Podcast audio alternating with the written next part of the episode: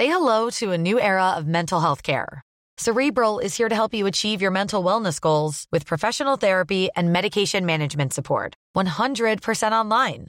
You'll experience the all new Cerebral Way, an innovative approach to mental wellness designed around you. You'll get a personalized treatment plan from a therapist, prescriber, or both in a safe and judgment free space. Your cerebral therapist or prescriber will outline a customized plan with clear milestones along the way so you can get to feeling your best. With Cerebral, you're not alone in your mental health journey. We're here to empower you to live a fulfilling life. So take that first step towards a brighter future and sign up today at cerebral.com slash podcast and use code ACasts to get 15% off your first month. Offer only valid on monthly plans. Other exclusions may apply. Offer ends July 31st, 2024. See site for details. You're listening to Queers, a podcast about politics and culture with Simon Copland and Benjamin Riley. Um, do I feel like there are? So this is me kind of speaking off mic. Yeah, um, but I feel like we have not really answered No. any of these questions. like I think the discussion we've had is like super interesting, and I'm Yeah. like super happy with it. But like, do we? What do we do?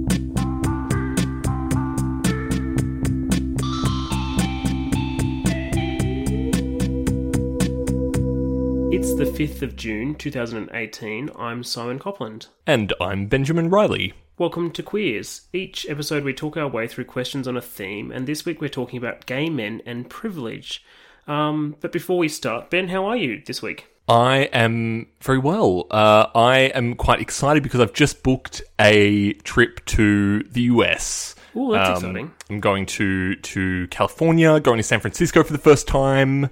Gay. You know that. Well, yeah. You know, it's just going to be me. I don't know, doing really gay stuff. Actually, I will be doing some definitively gay things. I'm going for the weekend of the Folsom Street Fair. Oh, that's pretty Um, gay. Yep. Have you ever been before? I haven't, no. No. Uh, so I'm quite looking forward to that. I may have to purchase some sort of harness or something. I don't really own any leather accoutrement, so A harness, a harness is a nice entry point, I think. yeah, I don't know. I honestly I find it all a little bit silly, but but I I, I I'm happy to do it for the occasion. You know, Yeah, that's fair. Like, uh, you know, it, it'll be an interesting experience more than anything else. I'm I'm sure. do it once, do it once, enjoy it, and then have done it. uh, when I was working at the Star Observer, I interviewed. Uh, whenever I try to tell the story, I always forget the name of the band. I think they were called the Presets. Is that a Yep. thing? The presets are definitely a thing. Are they like a like an electronic duo? Yes. Yep, okay, Uh, cool. I'm pretty sure. That, I'm not. Sure, uh, yeah, I think they're a duo. Uh, but the presets are like a, a popular Australian band that do electronic music. Okay, great. It's like you, you, a young person, explaining to me, an old person, uh, what popular music is. Um, so I was interviewing one of them years ago, and because they're not queer, but they have a big queer following, is, is my understanding of it. And they played at Folsom Street Fair one year, which is a, a big, people who aren't aware, a big uh, kind of open air uh, leather and fetish street fair that happens in San Francisco every year. Uh, and he said that the strangest thing about playing the festival wasn't that there was all this like fetish stuff happening on every happen, happening everywhere. It was the suburban American men who would like come in to San Francisco from you know like the suburbs of of the city, uh, wearing just like the most stereotypical. Uh, suburban middle class American clothing, you know, like pastel colored polo shirts, um, and like khaki shorts and like dorky sneakers and all of that and have their phones in one hand out recording everything that hap was happening and their dicks in the other hand just like uh, slowly masturbating while they walked around and the kind of juxtaposition of this like dorky middle america vision with like uh, discomforting voyeurism and public masturbation he said was the easily the strangest thing about being there. Um, how about you? What's happening Uh, I'm alright. I have. I've been a bit sick. Um, so I'm now like just catching up on on work and life and all those kinds of things because you know you you lose a few days and you're suddenly have behind on everything. Um, totally terrifying numbers of emails in your inbox, etc. Yes. Yeah, those sorts of things. Uh, it probably hit me at a good time because I've I've um, I've got to start marking again uh, from Thursday. So it would it's better to not have been sick whilst in the middle of doing marking because you know, if you, if when you're when you're marking, you have to be marking. You just I just have to get it done, uh, and so I can't, it's you know it's much more stressful if you're trying to take a day off while you know that sort of like oh I've got to now I lose an entire day of marking out to do it during Ugh. the night or something like that. God, academia um, just sounds so awful. it's really not. I really really quite love it, but uh, the marking is the, is probably the hardest part. Pride season has kicked off again in the Northern Hemisphere, and once again it has sparked debates about who belongs in the queer community and who doesn't.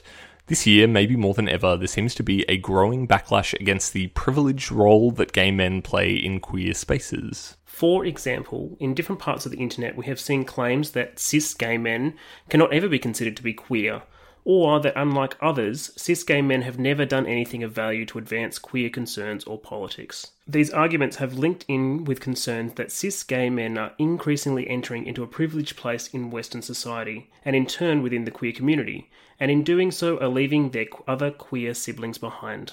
So, today we want to think about gay men, the queer community, and privilege. Have gay men actually entered a privileged position in our society? Are we leaving the rest of our queer siblings behind?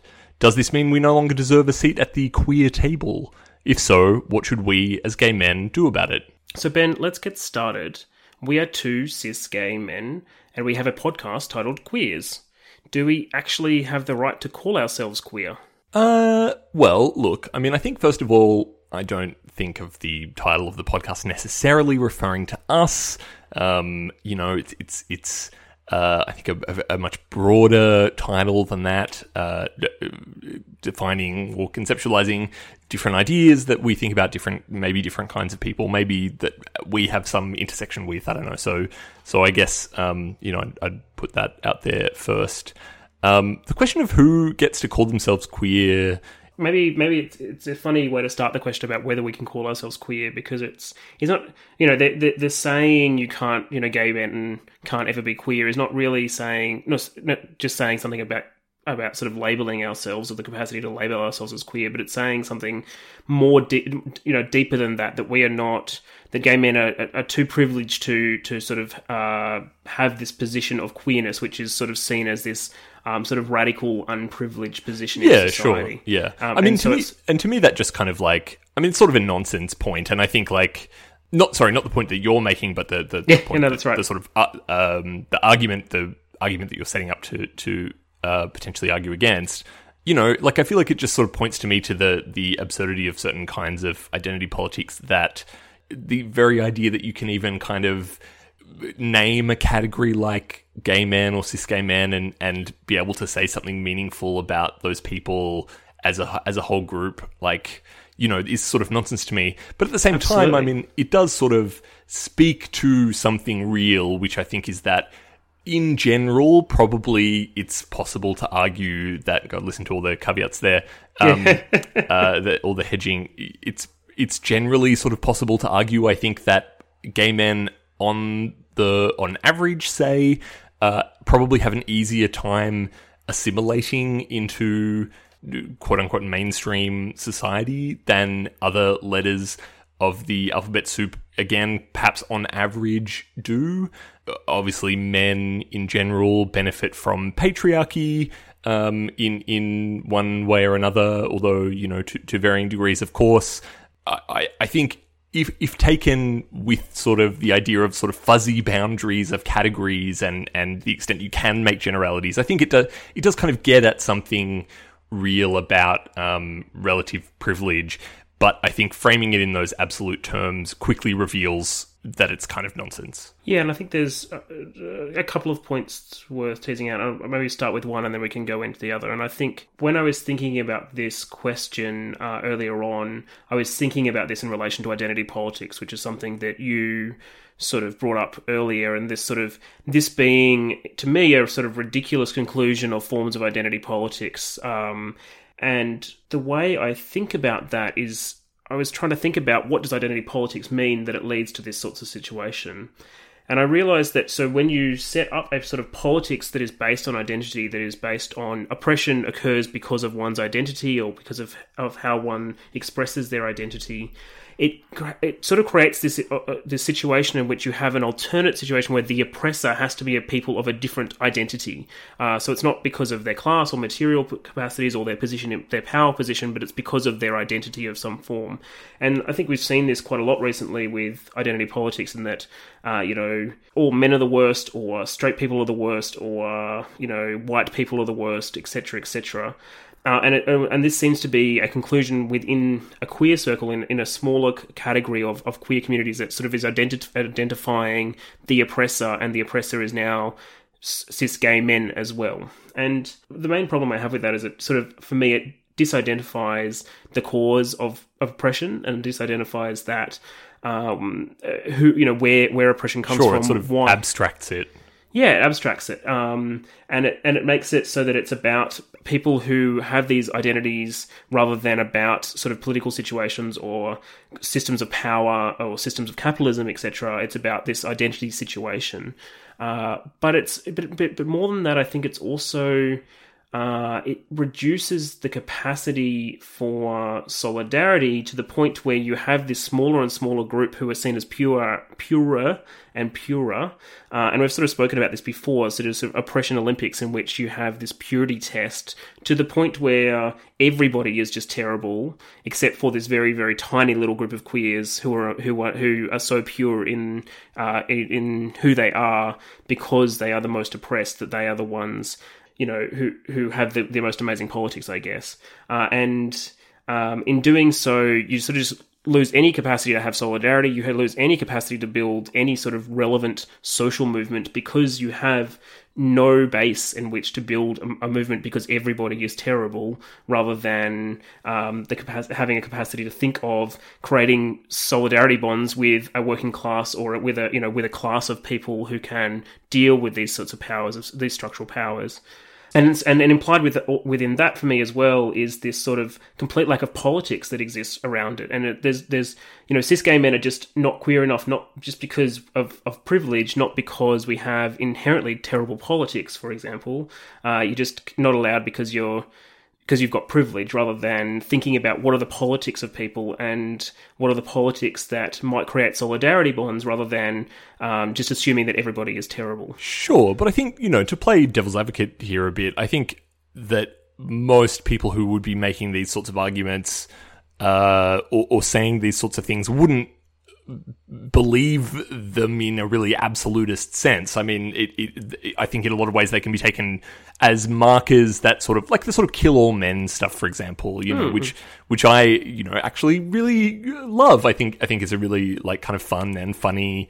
Uh, but still, sort of powerful statement about about the oppression of women in in society. Um, of course, it's not true across the board, but it's it's a, a, a, useful way to point to things that are true because structural oppression is real. Um, things like uh, gender and um, sexuality and race and uh, you know age and X Y Z thing like are meaningful in society. They they oppression does fall along those lines. I mean, not not.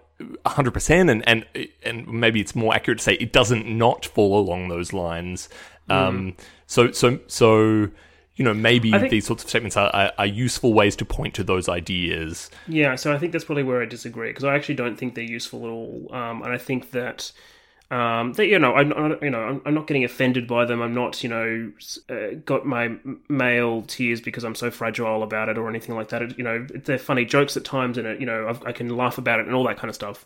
Uh, but I'm thinking about it in terms of political organizing, I don't think it's potentially very useful um, because for me it continues to th- uh, place the blame in the wrong in, in the wrong places. We can, uh, you know, if we see questions of you know misogyny and sexism and homophobia and racism within a system of capitalism within within sort of power structures, then I think that sort of blaming all men or blaming all straight people or blaming all um, gay men or whatever is not actually a useful strategy. And it might might be a funny way. It might be a way to you know there can be ways to, to, to sort of pull out the existence of that oppression, but I don't find it necessarily very useful as a strategy. But use, like useful to what end though?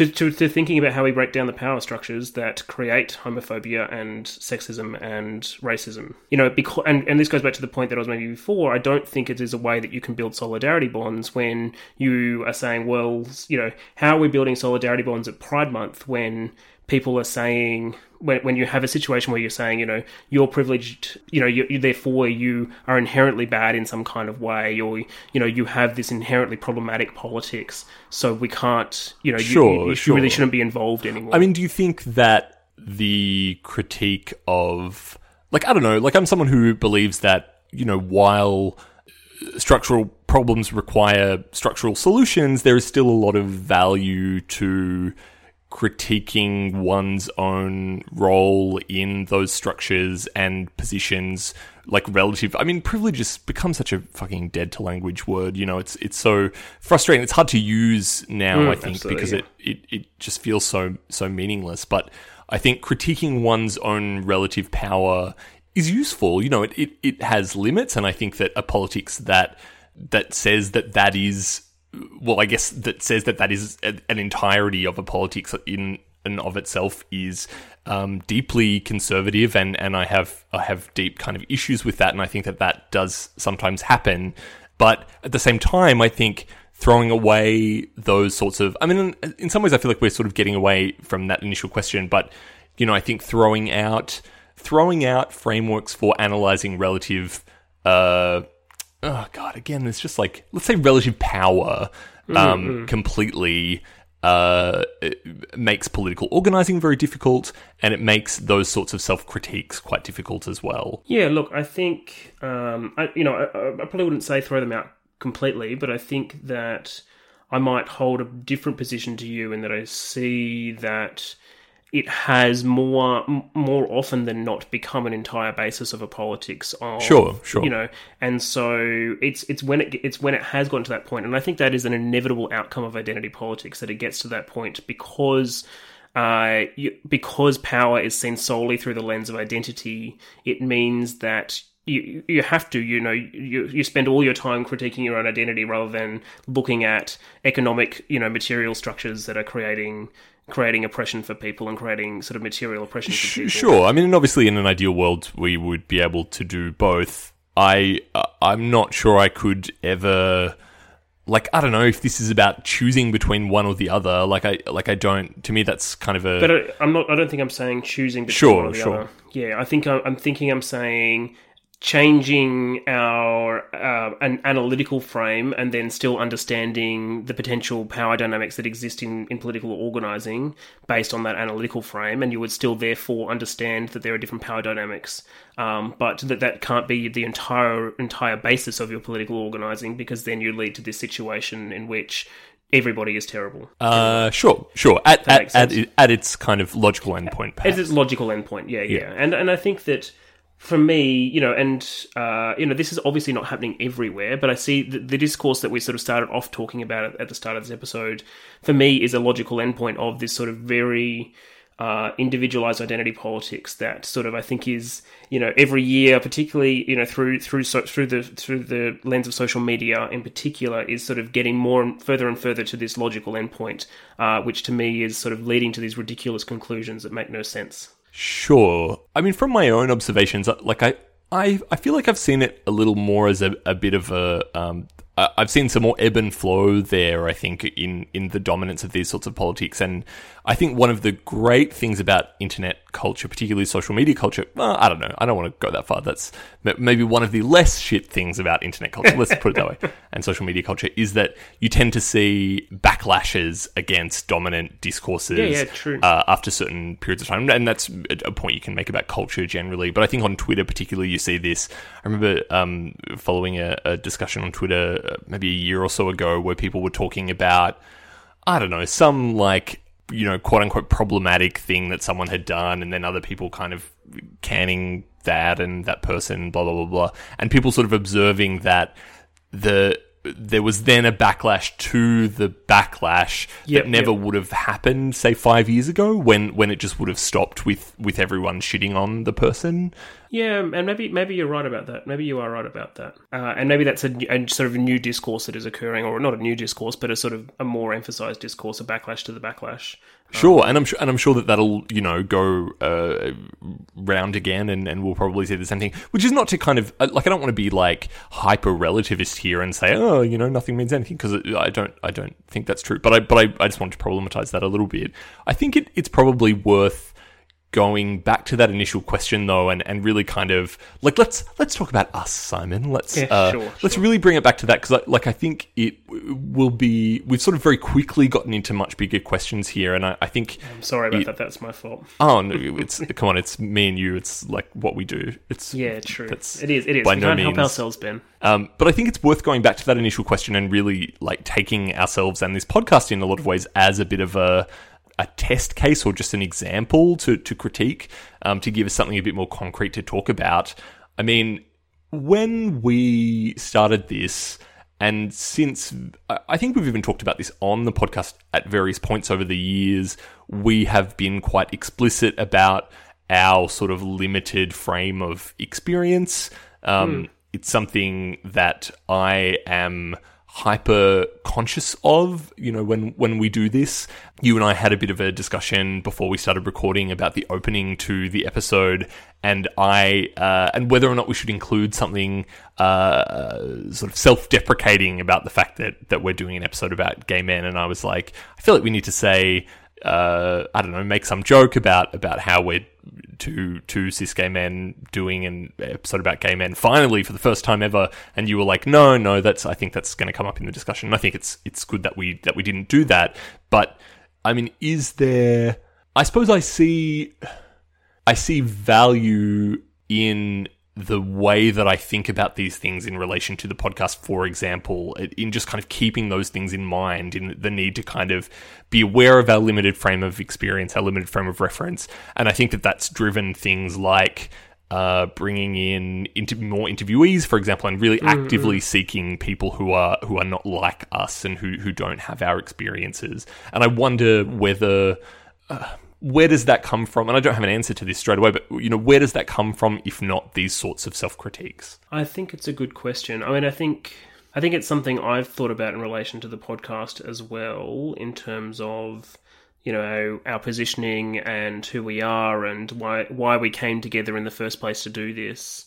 Um, and I think that there is value in recognizing the the limitations yeah absolutely in recognizing the limitations of who we are and where we come from and, and what that means for what we're talking about you know there's a whole range of experiences that we just absolutely don't have and that is true And there are, and there are topics that we have uh, stopped ourselves from from Yeah, doing because we don't have particular experiences. absolutely and because we you know uh, And sometimes we've we've really debated that. You sometimes Hmm. we've really gone back and forth on that.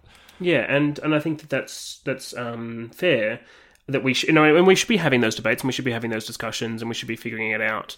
And and it, and I think that the reality is that obviously nobody has all the experiences in the world, and so Yeah, we course. all just experience who we are and the situations we're in, and that is the best we can do.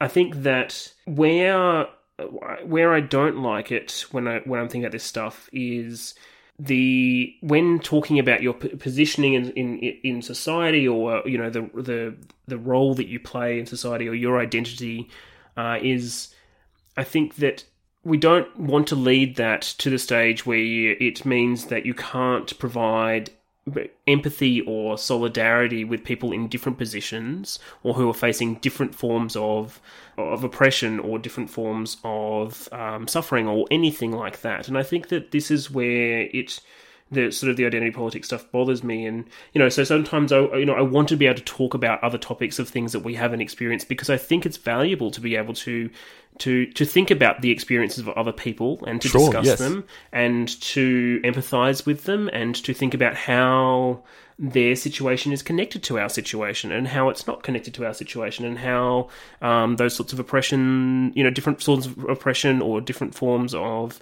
uh, deprivation or whatever might be connected and where they might not be connected and, and thinking about those sorts of things.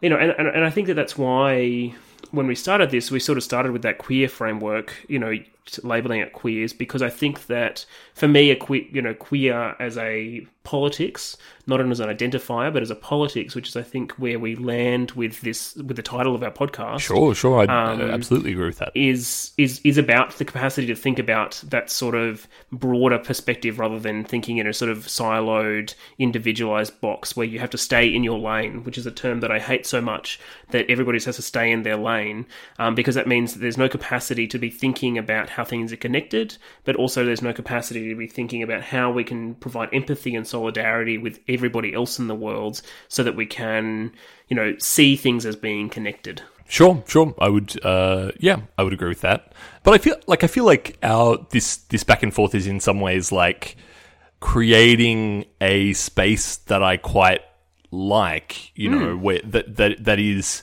yeah, I don't know. I, I think it's it's it's temp- I, I think part of the reason why I'm pushing back as hard as I am on, on some of the way that on some of your framing, you know, part, partly I think I think to for the for the sake of discussion, but but also like I I think that that in between space where we are kind of pushing back and forth on this stuff is valuable, is is uh, as important to look for as it is to avoid the the sorts of extremes that you're talking about, and and I think the kinds of extremes that are potentially there from throwing out all of this stuff completely. You know, this is almost to me an exercise in like politics being born of discussion and and and and discomfort and and Absolutely. dissection and I, I think that's um, I think that's really valuable. Yeah, and I think like an integral part of that is, you know, when we have those discussions, I think we have a fear of um, speaking for other people, uh, which is something we don't want to do. We don't want to act as if we can speak for other people. We only speak for ourselves, but we can.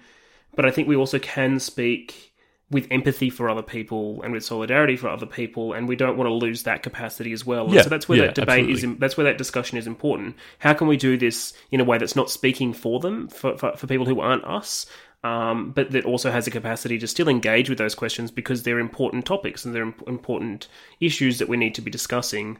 So you know, and that, and I think that you're right that that that discussion is a valuable to be, discussion to be having, um, and and maybe it's sort of framing in that way that can sort of avoid some of these pitfalls that we've sort of um, discussed at the start of this topic, in which we, you know, don't say, well, you know, you have this identity, therefore you're, you're, you know, in, in the case of gay men, you're inherently privileged and therefore you don't deserve to be in the queer community at all. Um, or, you know, um, you know, and that, and that can happen for a whole range of different groups. Uh, so I think yeah, that, yeah, of course. You know, framing you know, it and if it happens of, with one group, then it's it's bound to happen with the next group. You know. yeah, yeah, and I think that it's also happening. You know, we've spoken, spoken about gay men. I think it's I'm also seeing it happening with lesbian women as well. I think in in potentially to a lesser extent, and often in it with a different critique. But I think that you know, eventually this, you know, next year the discourse will be, you know, cis lesbian women are definitely not part of the queer community. Or, you know, there'll be stuff. Sure, you know, it's sure. it's that that's how that's how it goes. And so, you know, I think that we have to sort of uh, the issue is not necessarily gay men. The issue is this sort of identity-based discourse that leads leads down to this path. And how can we still incorporate some of those elements that you're talking about that I think are important without, you know, uh, going to the extreme end that we, you know, we could potentially be going towards. Sure, and I think you know the the the answer is discussions like this. I would hope, or, or that that plays a role. You know, to to to be able to to speak openly about this stuff and, and critique this stuff, I think is really important. I think another challenge here is that you know, like with any marginalized group, we things that we say, and and I don't, you know, I I, I wouldn't say this to to. I think it's a consideration rather than something that should dictate an outcome.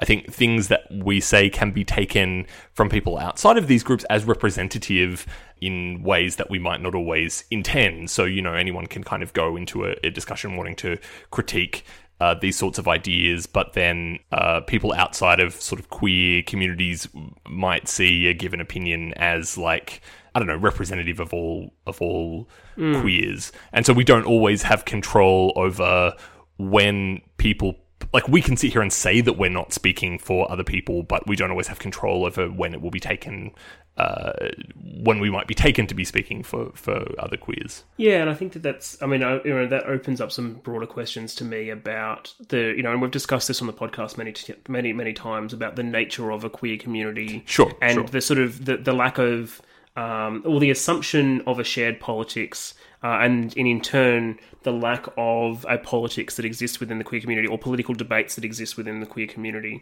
whatever the queer community is. It's kind of assumed that we just all have these sort of same goals somehow, and that there's not actually political tensions that exist within and without and outside the community at the same time. Um, and I think that I mean I think this is another good example of that in many ways. I mean I think I think one of the biggest problems with some of this discourse is that it almost treats someone like Caitlyn Jenner, for example, who is extremely conservative, uh, uh, but a trans woman, uh, as being more welcome in the queer community than, you know, a gay man who has, you know, lived through the HIV AIDS crisis and might now be a union organizer working to organize strikes in places, you know, and that the lack of discussion about what people's politics are is, within our community and assuming a shared politics or and that in turn all gay cis men have a terrible politics and all non-gay cis, cis men have sort of better politics is a is a problematic part of this. Sure and actually sure. recognizing that there is politics within in queer communities that we need to be discussing those politics is a really important way to deal with some of these issues. Yeah i agree so we we've kind of gone off on in a, in a completely different direction than I expected us to in this discussion. We had a whole list of questions, and looking at them now, we we've barely touched on any of them, and we might uh, return to some of them in in a future episode because I think there's there's a lot of interesting stuff to talk about here, particularly in terms of um, oppressions that that gay men do continue to face in society, uh, but maybe to, to end on something a little more linked to what we've been saying and one that might be a little more constructive, what would you suggest that gay men uh, thinking about these kinds of things, wanting to engage with, with questions of their own privilege, can do about that in relation to their place in queer communities, our place in queer communities? Yeah, I mean, I think this is a really interesting question. Uh, it, it's a question that sort of has been raised in my head since the Better Together conference that we went to at the start of the year. Ah, uh, yes.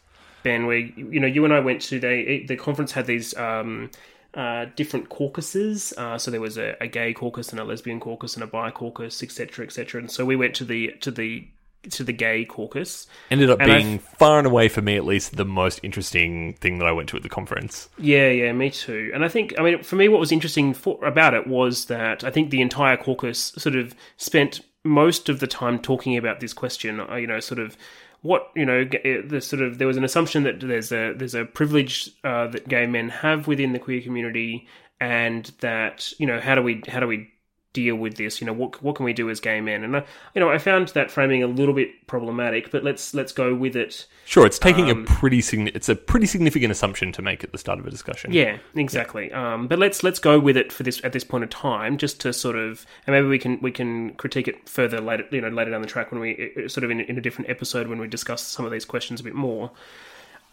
I think, you know, I think that what gay men need to be doing is what everybody needs to be doing, and is to be entering spaces with the capacity for openness, with the capacity for empathy, and with a desire to have solidarity with other people. Uh, and I think that that is kind of a standard we want to be playing, having for everybody.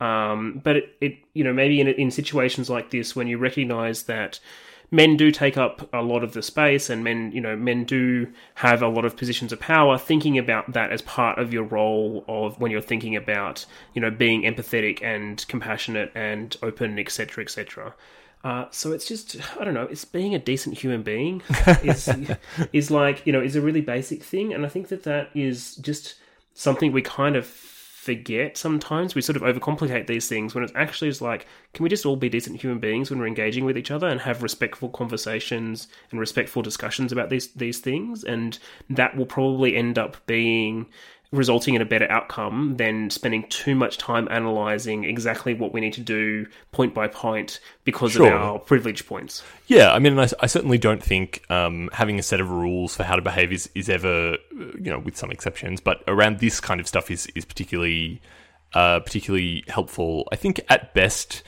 these sorts of critiques like the idea of kind of going as a gay man, what privilege do I have, and and how can I uh, address that? I think at best that framing can be used to, I guess, help you help us to be aware of things that we might not pick up if we were just kind of going into these situations, like in the way that you're saying, you know, because mm-hmm. like I just 100% agree with you in the sense that I think that like really this is just about you know just but really this is about empathy and and emotional intelligence and compassion and and and being able to sort of try to put yourself in another person's uh, situation. And i think uh, for a variety of reasons uh, certain kinds of privilege can can make empathy harder. But i i think that you know that's perhaps not a very instructive uh, piece of advice to give. You know, like it's it's like I agree with it in, in in broad terms, but but maybe at some you kind of go, well, what do you do with that? And I think about uh, as you were talking, I was just thinking about the um, the queer reading group that I've been uh, running yep, in Sydney for the past few months and moderating these discussions amongst a, quite a diverse kind of group of people. I, I'm like given given the ways that these sorts of ideas play out in in group conversations. Uh, it's a, are a, a, space in which power structures really play out in, in quite quite uh, intense ways. Sometimes I'm kind of like hyper aware as I'm moderating these discussions of things like that. You know, are men yeah, speaking enough. too much, for example? Um, is a particular person dominating the conversation? You know, in a conversation about we did the last text we did was uh, the Radical Lesbian Manifesto, and I think the first three speakers we had were men, and I was just kind of like hyper aware of that and trying to Uh, come up with strategies in my head of how to make the women in the room and the non-binary folk in the room feel more comfortable to to to speak and and speak up and and and offer their their views and opinions. Yeah, so I get so I guess that's just an example uh, from my own experience of how those sorts of you know identity based power structures can be helpful ways for analyzing for coming to compassion and coming to empathy but yeah i mean maybe that's a kind of best case scenario yeah, yeah, and I think that you know part of understanding sort of where you sit in a group, um, and it's not even just about identity, but just around a whole range of different factors. Sure, you know, yes. can uh, you know your social status, your you know where you sit uh, in relation to everybody else in the group. Totally. How, um, how you know people, you know. Exactly. Yeah, yeah. Can can can should be something that you should be thinking about when it's particularly when engaging in something like that, or when engaging at a conference, or you know when engaging at a talk or whatever like that, or a political discussion. I think that thinking about those things is a valuable thing to do, and just trying to have some sort of emotional intelligence around that, and then also working within those spaces to create good facilitation that can allow that, you know, if you're discussing the Lesbian Manifesto, for example, uh, the Radical Lesbian Manifesto. Radical Lesbian um, Manifesto. Uh, which sounds incredible. Um, oh my God, I will have to read it. Um, um, but, you know, that uh, having that discussion, you know, that you can have good facilitation that can recognize that it's, you know, it's, it's valuable to have for example, in that situation, lesbian women speaking about that because that brings in a different a perspective, and maybe you can facil- facilitate a way that they get the first speaking spots or whatever, whatever, or how, or you know, or if they're you know they're not getting speaking spots, that they sort of you facilitate that in. Um, so I think that that's all very important. I think that the only the only caveat I make to this, and it's not a caveat to anything you've said, uh, but it's just a caveat when thinking about some of this stuff, is I think that it's really important to listen to criticism when criticism is leveled against you and to not get defensive about it. Um, but that also doesn't mean that you have to agree with every criticism that is laid against you. Yes. Uh, and so I think a lot of times you see on Facebook uh, pages, you know, the worst of the, the identity politics Facebook pages, um, you see this thing where someone says self crit, you know, so you have to go and do your self criticism now because you've obviously done something wrong. Uh, and there's no leeway in a lot of those spaces to be able to say, well, actually, I don't think I did something wrong, yes. or I, I bring a different perspective to that. And our capacity within these groups to have discussions about those sorts of things is also really important, even if we disagree. You know, and disagreement. You know, I'm actually just started reading a book um, from Sarah Schulman called "Conflict Is Not Abuse." I'm also know. reading that book, Simon. there you go. I've literally started it We've just the other day. Up. There we go. Um, and it's you know, and, and that says you know that's already saying a lot to me about this sort of space. You know that just because we disagree doesn't mean we're abusing each other. That you know sometimes we might have healthy disagreements, uh, and you don't have to always agree with someone uh, someone if they say you know it's time for you to do your self crit because maybe you come up with a different perspective, and that's okay if you can think about it and engage with it in an emotionally intelligent you know rational kind of way, um, I think that that is a valuable discussion that we should be having within our community, and I and and I think it's deeply lacking in in some parts of the queer community. Um, these sorts of discussions where we do disagree and we say, actually, I bring a different perspective about this, and it's not seen as being abusive or oppressive or violent or anything like that. I agree. If you would like to get in touch or make a comment or ask a question or anything like that, you can do so in a variety of ways. We have an email address, and that is queerspodcast at gmail.com, or you could follow us on Facebook or Twitter at queerspodcast. We also have our own personal social media pages. Ben is on Twitter at Ben C. Riley, and I am on Twitter at Simon Copland and on Facebook at Simon Copland Writer. You can also find the podcast on our Flashbang website, queerspodcast.com. You can subscribe to us on Apple Podcasts, and if you do so, you should rate us and leave a review, which helps people find us. Uh, we are, as always, also uh, very grateful to our podcast network, Earbuds. Uh, there is some really great uh, Australian podcast content on there. Content. I just said the word content unironically. I feel gross about it. Some some great Australian podcasts on there that you should uh, very much have a listen to.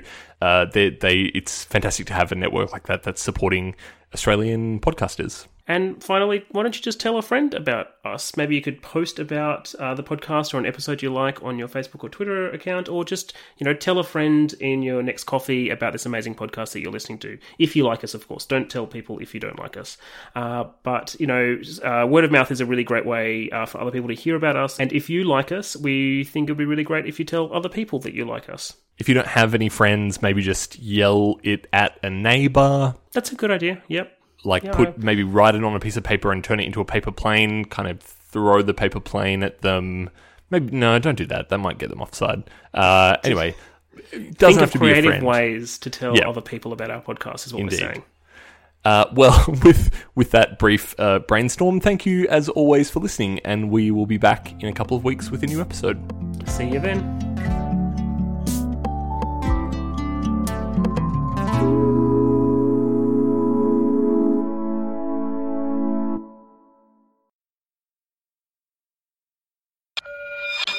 Earbuds, Melbourne's podcast network. Earbudsnetwork.com.